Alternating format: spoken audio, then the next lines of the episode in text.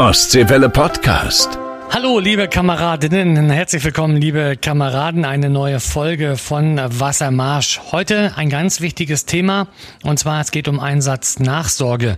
Viele von uns kennen das vielleicht ja auch. äh, Sie waren beim Einsatz, beim Verkehrsunfall oder auch bei einem Brand und danach hat man dann ein bisschen Probleme, das Ganze zu verarbeiten. Da gibt's zum einen natürlich Hilfe vom Wehrführer oder Hilfe von Angehörigen, aber es gibt auch professionelle Hilfe und zu diesen gehört auch Heiko Fischer. Er ist Leiter der psychosozialen Notbetreuung des Landes Mecklenburg-Vorpommern und wird uns heute aufklären, was in Sachen Notbetreuung alles möglich ist. Aber bevor wir dazu kommen, gibt es erstmal Gratulationen. Und zwar neue Fahrzeuge haben bekommen. Zum einen die Feuerwehren Jatznik und Rollwitz aus dem Landkreis Vorpommern-Greifswald. Für beide gab es ein LF20 von Rosenbauer.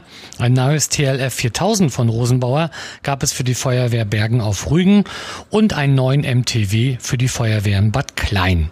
Auch die Kameraden im Stebelow im Landkreis Rostock freuen sich, denn sie haben einen 10.000 Liter Wasserbehälter bekommen.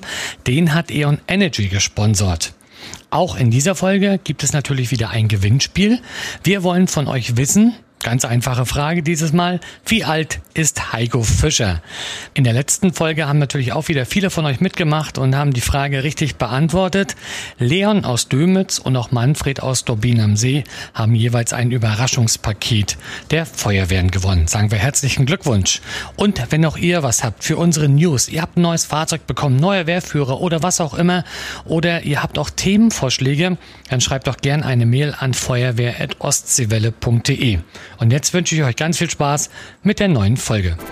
Wassermarsch, der Podcast für die Feuerwehren in Mecklenburg-Vorpommern. Wir kommen heute zu einem Thema, ähm, wo ich sagen möchte, dass es mir am Herzen liegt und dass es, glaube ich, auch sehr, sehr wichtig ist.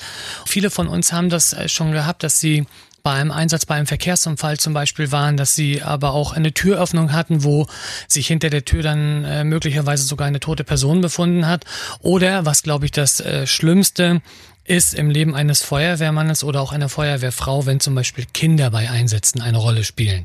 Ich darf heute ganz herzlich begrüßen Heiko Fischer von der Landeszentrale Psychologische Notfallversorgung hier bei uns in Mecklenburg-Vorpommern. Das klingt jetzt, sage ich mal, sehr speziell. Ist es wahrscheinlich auch, aber vielleicht kannst du dich mal ganz kurz vorstellen, Heiko, ja, wie alt bist du? Wo kommst du her? Und äh, was ist sozusagen deine genau deine Aufgabe hier für die Feuerwehren auch bei uns im Land? Vielen Dank, äh, dass ich hier sein darf. Also Leiter der Landeszentrale Psychosoziale Notfall oder Landeszentralstelle, wie es ja genau heißt. Ich sitze in der Universitätsmedizin in Greifswald, Institut für medizinische Psychologie. Ja, ich bin ein bisschen über 40 Jahre, 42 Jahre alt. Du, ich bin 46, also du bist der Jüngste hier im Raum. ja, und ähm, ja, die Landeszentralstelle muss man sagen, es ist eine Koordinierungsstelle für psychosoziale Notfallversorgung. Da sprechen wir von Maßnahmen, nicht nur für Einsatzkräfte, auch für die Angehörigen Betroffenenversorgung, Zertifizierung, Koordinierung von Maßnahmen, äh, Netzwerke, ganz viel entsprechend, wo, wo äh, Verbindungen auch bestehen. Wir werden gerade zum Bereich Feuerwehr bestimmte Verknüpfungsstellen, äh, gerade wenn es um Versorgung geht. Also es ist ein umfangreiches Paket. Und man muss sagen, dass eigentlich diese Landeszentralstelle damals mit Personal oder finanziell auch aufgestellt wurde, gerade nach dem Sandsturm. Du hattest das gerade gesagt, äh, nach dem Sandsturmunfall, mhm. äh, mittlerweile zehn Jahre her. Wir hatten in der zweiten Folge, nee, in der ersten Folge von Wassermarsch hatten wir Hannes Möller, der durch Zufall auf diesen Einsatz dort oder auf diesen Unfall zugekommen ist, die Einsatzleitung dort übernommen hat und auch in dem Podcast damals auch gesagt hat, dass die Nachbereitung von so einem Einsatz sehr, sehr wichtig ist. Auch in diesem Fall war das sehr, sehr wichtig. Direkt auch an dich gleich die Frage, wie wichtig ist es nach dem Einsatz auch für die Wehrführer, für die Gruppenführer auch mal zu fragen, Leute, geht's einem nicht gut hier? Also das ist ja für mich der Hauptfokus, auch gerade wenn ich mit der Ausbildung mit äh, Feuerwehr bin und gerade wir im Rahmen der Vorsorge, also präventiv äh, im Rahmen der Primärprävention Schulung machen. Da geht es ja um die Sensibilisierung, auch gerade von Führungskräften, zu gucken oder zumindest zu sensibilisieren für diese Versorgungsstrukturen. Und dann auch Aspekte, ähm, wie geht man damit um, wie kann man das thematisieren, wie kann man das äh, gezielt auch äh, Kameraden ansprechen. Also mhm. das sind alles Punkte, die wir natürlich darauf vermitteln und ich sehe das als einen wichtigen Faktor. Zumindestens auch zu wissen erstmal grundsätzlich, dass diese Strukturen da sind und wie sie angefordert werden können. Wie würdest du das sehen jetzt? Also vielleicht auch mal, wir haben auch viele Wehrführer, die uns zuhören, aber wenn ich jetzt zum Beispiel zu einem Unfall komme und sehe, dass dort ein Auto steht, was ich kenne, was ich vielleicht auch so meiner Feuerwehr auch kenne, wie soll man sich da verhalten? Gleich nachalarmieren und zu versuchen, okay, wenn ich natürlich, wenn dann jede Minute zählt, brauche ich nicht drüber reden. Ja, da, da müssen auch die eigenen Kameraden logischerweise ran. Aber äh, wie würdest du das sehen, wenn das jetzt, also wenn man jetzt weiß, den kennen wir, der da im Auto ist oder der da gerade verunfallt ist? Genau, die Beispiele bringst du und das hat es auch gegeben. Also ähm, und das habe ich auch sehr befürwortet und ähm, auch gerade aus Sicht der Einsatznachsorge dass zum Beispiel danach alarmiert wird, dass die Kräfte größtenteils dann rausgehalten werden, erstmal von dem Einsatz oder direkt dann von der Einsatzstelle, wenn mehrere, meistens ist es ja auch dann entsprechend, wenn mehrere werden quasi eintreffen, dass die eine Wehr dann direkt wieder zurückfährt. Das haben wir im ländlichen Bereich, ich weiß, in der Mina-Bereich war das gewesen. Wir hatten in Mecklenburger Seenplatte auch so ein Ereignis. Und das sind dann genau diese Faktoren, wo im, im Rahmen der Fürsorge dann auch genau sowas passiert. Mhm.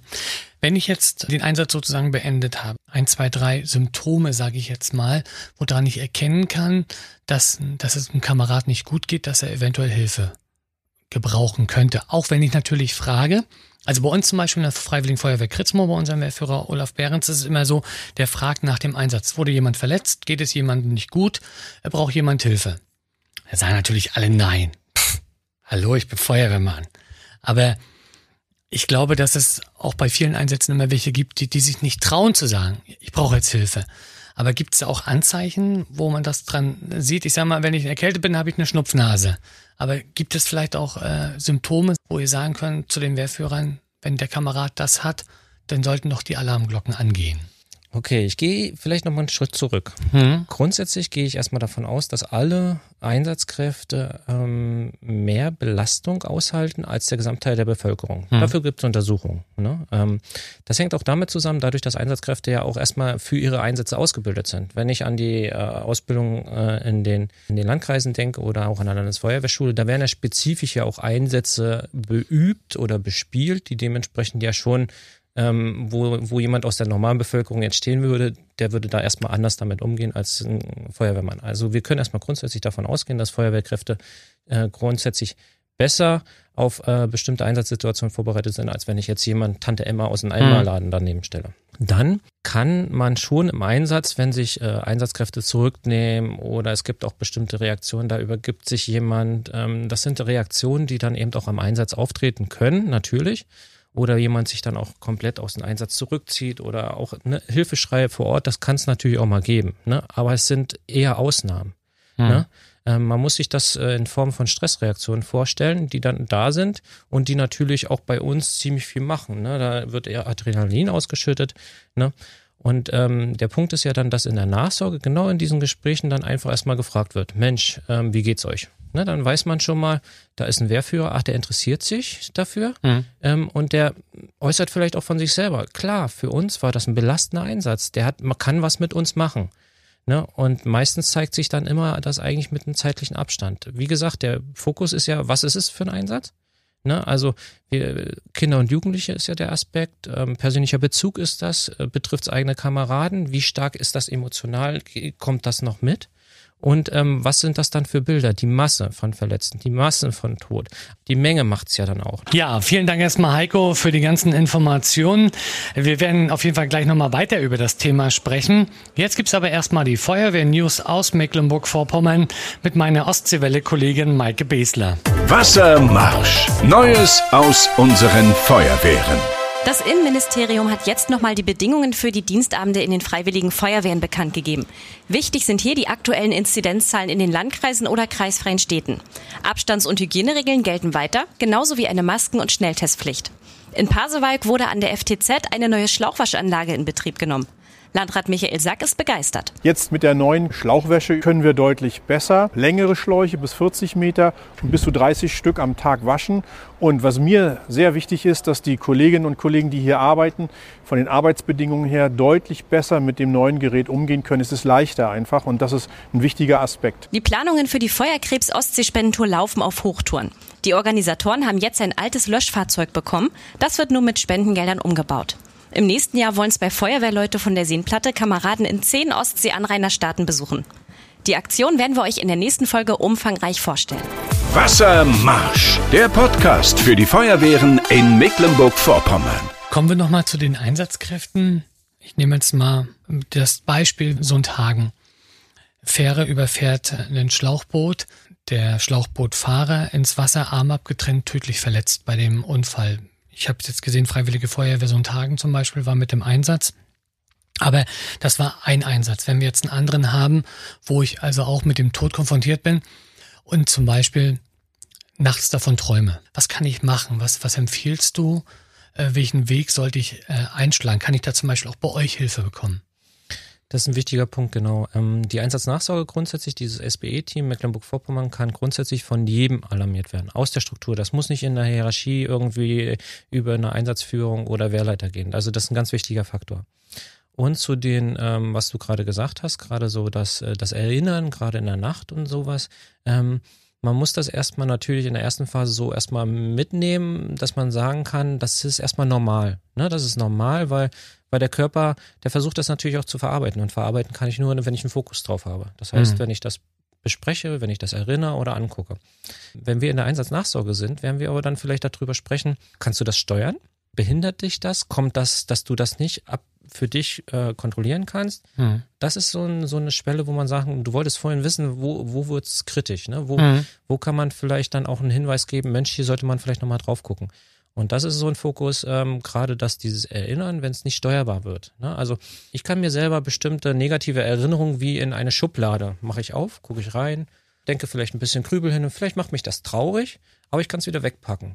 Und an dem Punkt, wenn es ähm, nicht mehr kontrollierbar ist, wenn die Schublade nicht mehr funktioniert, mhm. wenn die einfach aufspringt oder sowas, dann müsste ist das so ein Punkt zum Beispiel, wo man dann nochmal ähm, auf jeden Fall nochmal Unterstützung anbieten sollte oder zumindest nochmal genauer hinguckt. Mhm. Und das kann aber eben sein, dass das auch im zeitlichen Abstand zu dem Ereignis eher weiter schon weg ist. Weil du jetzt gerade sagst, der zeitliche Abstand, gibt es da vielleicht auch eine, eine kleine Faustregel, wie, wie lange ich brauche, um, um da ähm, Hilfe zu fordern? In den ersten zwei, drei Tagen müsste sich eigentlich die größte Euphorie eigentlich gelegt haben. Ne? Mhm. Und dann sind die, werden die Reaktionen eher so, dass sich das normalisiert. Ne? Also das kann auch nochmal eine Woche, zehn Tage auch mal nochmal gedanklich hochkommen, aber ist wie gesagt diesen Kontrolleffekt, was ich ja. gesagt habe, dann ist das schon mal ein positiver Aspekt. Ne? Und das ist, hängt ja auch so ein bisschen von der Heftigkeit des Einsatzes ab. Was ein Fokus ist, wo wir dann immer nochmal drauf gucken, wo wir dann immer vier bis sechs Wochen da sollte sich das auf jeden Fall normalisiert haben. Besonders heftige äh, Reaktionen, die dann so nach äh, zwei, drei Tagen Ne, da steigen wir sehr gerne dann auch gerade mit der Einsatznachsorge an. Äh, was würdest du sagen, wenn die Familie mitbekommt, wenn die Frau jetzt zum Beispiel mitbekommt, wenn mein Mann stimmt seit vier Wochen nicht, seitdem der bei diesem Unfall war, seitdem der bei diesem Brand war, ist er anders. Gibt es vielleicht noch Tipps für, für die Angehörigen, wie die sich sozusagen verhalten können? Sollen die vielleicht das direkte Gespräch mit dem äh, Feuerwehrmann, mit der Feuerwehrfrau suchen oder vielleicht doch über die, über die Wehrführung gehen? Oder was hast du da für Tipps? Also grundsätzlich sind die Tipps, ähm, ja, jeden Einsatz erstmal nachzubesprechen im Team. Macht das in den Feuerwehren. Ähm, hm. Grundsätzlich, ja, nicht gerade wenn, vielleicht wenn man sagt, okay, die Katze, die jetzt vom Baum geholt wurde, das Gut. ist es nicht, aber, aber das schwerwiegende Einsätze grundsätzlich in den Feuerwehren durch die Einsatzleitung ausgewertet werden. Das ist schon der erste Fokus, wo alle nochmal zusammensitzen, nochmal zusammen sprechen darüber, über den Einsatz und vielleicht auch nochmal von jedem dem so ein bisschen Blickwinkel kriegen. Das hilft ungemein Struktur zu geben, auch für die Verarbeitung. Wir haben sehr viele äh, Feuerwehrkräfte, wo dann die Ehefrau dann auch in der Feuerwehr ist. Wir haben ähm, gerade im ländlichen Bereich, wenn ich daran denke, da kochen die Frauen in der Zwischenzeit, wenn die Männer im Einsatz sind und fahren dann zum Beispiel das Essen nach vorne oder bei den Ausbildungen. Und die sind nah dran. Selbst der Austausch in der Familie, das Sprechen über den Einsatz hilft für eine Verarbeitung. Und das ist ja äh, der Fokus, wo wir dann auch Unterstützung bieten. Also wo wir sagen, Mensch, das ist gut. Verarbeitung ist ja drüber sprechen. Aber wenn genau der Fokus dann ist, dass da ein Feuerwehrmann sagt, nee, ähm, ja, ich kann zwar, ich will da nicht drüber reden oder ähm, nee, ich brauche keine Hilfe und dann doch die Frau, das, was du gesagt hast, mhm. sagt, nee, eigentlich hat er sich verändert, da ist was. Dann ist es, gibt zwei Wege. Den einen, über die Wehrführung. Ihr habt eine Fürsorgepflicht. Hm. Guckt mal, ob ihr den noch mal, ob ihr ihn nochmal ansprechen könnt, ob er ein Hilfe, Hilfeangebot annimmt. Oder wir haben auch Situationen, wo dann zum Beispiel die Ehefrau uns anruft. Und wo wir dann vielleicht Hilfestellung geben, entweder dann auch den Weg über den äh, ähm, Wehrführer oder dann zumindest, wir müssen ja ähm, ähm, eine Ablehnung hilft uns nicht für ein Nachsorgegespräch. Also wir müssen da auch, äh, wenn, äh, wenn wir ein Angebot geben, ähm, müssen wir zumindest die Möglichkeit haben, dass wir das auch durchführen können. Mhm. Ja? Heiko, jetzt ist ja dieses Thema, was wir ja gerade hatten, diese Einsatznachbesprechung in den, in den Feuerwehren, wo ich euch dann auch äh, als Helfer mit dazu holen kann. Oft ist es aber auch so, dass es sag ich mal, noch weitergeht, weil dieses eine Gespräch oder diese zwei Gespräche nicht ausreichen, weil ich einfach mit der Situation nicht klarkomme. Äh, auch da bietet ihr Unterstützung, oder? Was wir auch noch machen, ist, dass wir über diese Vernetzung, darum Landeszentralstelle psychosoziale Notfallversorgung, wir sind ja in Netzwerken drin, wo wir zum Beispiel mit der Ostdeutschen Psychotherapeutenkammer zusammenarbeiten, wo wir mit den äh, Traumambulanzen zusammenarbeiten, dass wir einer Feuerwehrkraft, wenn sie den Bedarf hat und selber für sich feststellt, dass wir innerhalb von einer Woche einen Ersttermin für eine Betreuung psychotherapeutisch anbieten. Hm. Und das ist immer so der Fokus, das sagen wir ja auch in der Ausbildung, versuch mal mit deiner Krankenkassekarte über den Hausarzt, meinetwegen mit einem Burnout-Syndrom, mhm. was du dir vielleicht hast, eine Versorgung zu kommen, psychotherapeutisch. Dann kannst du mir bestimmt sagen, wie lange die Wartezeiten dafür sind. Wahrscheinlich sehr lange ein halbes Jahr, sagt die Bundespsychotherapeutenkammer. Mhm. Und das ist das Wichtige, was es eigentlich ist. Darum ist diese Einsatznachsorge auch eine Struktur, die aus Landesmitteln, aus dem Innenministerium, Brand- und Katastrophenschutz finanziert mhm. wird, weil es eine Fürsorgestruktur ist für unsere Einsatzkräfte landesweit. Wenn ich jetzt, ähm, in den Feuerwehren haben wir Ausbildung, es wird alles Mögliche geübt. Aber gibt es zum Beispiel auch eine Möglichkeit, über euch auch, dass man das mit in die Ausbildung, in die Feuerwehr mal mit reinnimmt, dass jemand von eurem Team auch mal vorbeikommt und einfach auch mal erklärt, was es alles gibt, dass ihr zum Beispiel auch ein, an einem ganz normalen Ausbildungstag sozusagen in der Feuerwehr äh, teilnehmt und das zum Ausbildungsgegenstand auch macht, Einsatznachsorge. Sehr gerne. Das ist ein Hauptfokus, den wir überhaupt in, im Rahmen der Einsatznachsorge auch machen. Das ist das, was zum Beispiel Notfallbegleitung, Krisenintervention überhaupt nicht macht, weil es hier um die Prävention geht. Präventionsarbeit ist eine Form von Schulung von anderthalb Stunden, zwei Stunden, die wir grundsätzlich in jeder Wehr, jeder Einsatzkräftestruktur auch anbieten, seitens des SBE-Teams. Und hier reden wir natürlich über Einsatzsituationen, die belastend sein können. Ich habe ja vorhin ein paar rausgestellt. Mhm. Wir reden über Reaktionen, wir reden über Traumaereignisse oder zumindest auch, was passiert mit uns und wie gehen wir damit um.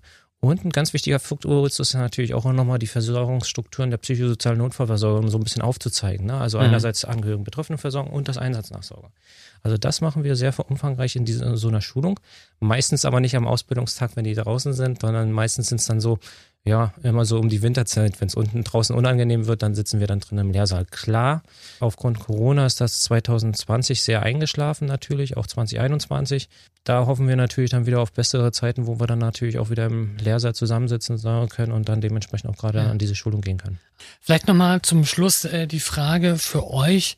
Ihr führt bestimmt Statistik, zu wie viel Einsätzen ihr gerufen werdet und so weiter. Hast du da vielleicht auch mal einen Überblick, damit man auch mal sieht, wie wichtig eure Arbeit auch ist?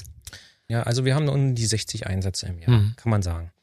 Ähm, das ist natürlich in den letzten Jahren auch sehr stark angestiegen, sagen wir mal. Ähm, äh, 2020 ist so ein bisschen eingebrochen, weil man sagen musste, dass allein von den Einsätzen, die wir machen, ähm, die Hälfte ungefähr schon primäre Prävention ist. Und das zählen wir dazu, mhm. weil das Einsätze für uns sind.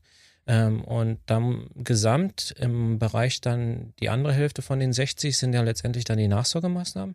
Und das differenziert sich dann nochmal in Gruppenmaßnahmen, so wie wir sie jetzt gerade beschrieben haben. Ja. Oder auch Einzelgespräche. Es kann ja sein, dass eben diese einzelnen Kameraden Bedarf haben. Und dann machen wir zum Beispiel auch ein Einzelgespräch. Darum differenziert sich das nochmal. Mhm. Ne? Aber auf jeden Fall bin ich der Meinung oder glaube ich auch, dass der Bedarf höher ist. Und wir möchten an dieser Stelle auch nochmal sagen, dass ihr nicht nur für die Feuerwehren da seid, sondern auch für die Polizei, Rettungskräfte als Beispiel, Rettungsschwimmer. Das sei in diesem Fall nochmal gesagt. Also wer auch natürlich Interesse an eurer Arbeit habt, wir werden also ähm, direkt unter dem Podcast äh, eure Telefonnummer äh, mit eingeben, ihr, eure Internetseite, wo man euch finden kann, wo man Informationen bekommt.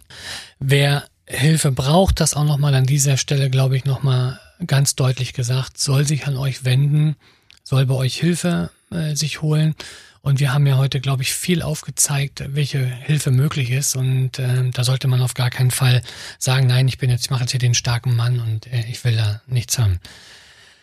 Heiko, ich sage nochmal ganz, ganz vielen herzlichen Dank, dass du die Zeit genommen hast. Und ich glaube, du kannst auch nur nochmal appellieren, wer wirklich deine Hilfe braucht oder eure Hilfe braucht, soll sich melden. Genau, also ich freue mich auf jeden Fall, dass das so möglich ist und ähm, wir sind immer dabei und ich bin sehr dabei, natürlich immer für die Strukturen zu sensibilisieren, auch das Angebot auch nochmal auszusprechen. Und man muss den Fokus ja nicht immer nur auf diese Nachsorge als Fokus auf des Einsatzes äh, haben, sondern grundsätzlich die Beratung ähm, für psychosoziale Notfallversorgung. Ähm, was bieten wir an? Wofür sind die Strukturen? Also das ist ein wichtiger Fokus und da stehen wir natürlich gerne zur Verfügung. Super. Also ich hoffe, dass Corona bald vorbei ist und ähm Ich werde meinen Wehrführer gleich darauf ansprechen. Freiwillige Feuerwehr Kritzmo wollen wir auf jeden, werden wir auf jeden Fall was zu diesem Thema machen. Ich finde das unheimlich wichtig.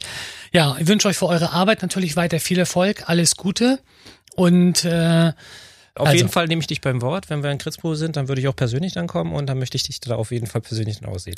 Das machen wir. Das halten wir so fest. Und wie gesagt, an alle anderen auch gerne das Angebot wahrnehmen und das mal als Ausbildungsthema in die einzelnen Feuerwehren mit reinnehmen. Vielleicht auch, wenn nachher Corona irgendwann mal vorbei ist, sich auch mit zwei, drei Feuerwehren zusammenschließen, dass man einfach ein paar mehr Leute hat und dann äh, dieses Thema nochmal angeht, weil ich glaube, gerade auch äh, die Wehren, die an den Autobahnen sind, viel mit Unfällen konfrontiert sind. Aber ich glaube, die kleinste Feuerwehr hat hundertprozentig schon irgendwo einen Einsatz gehabt, wo danach Hilfe gebraucht wird. Ja, also Heiko, vielen, vielen Dank und wie gesagt, alles Gute. Gerne. Danke dir. Ostseewelle Podcast.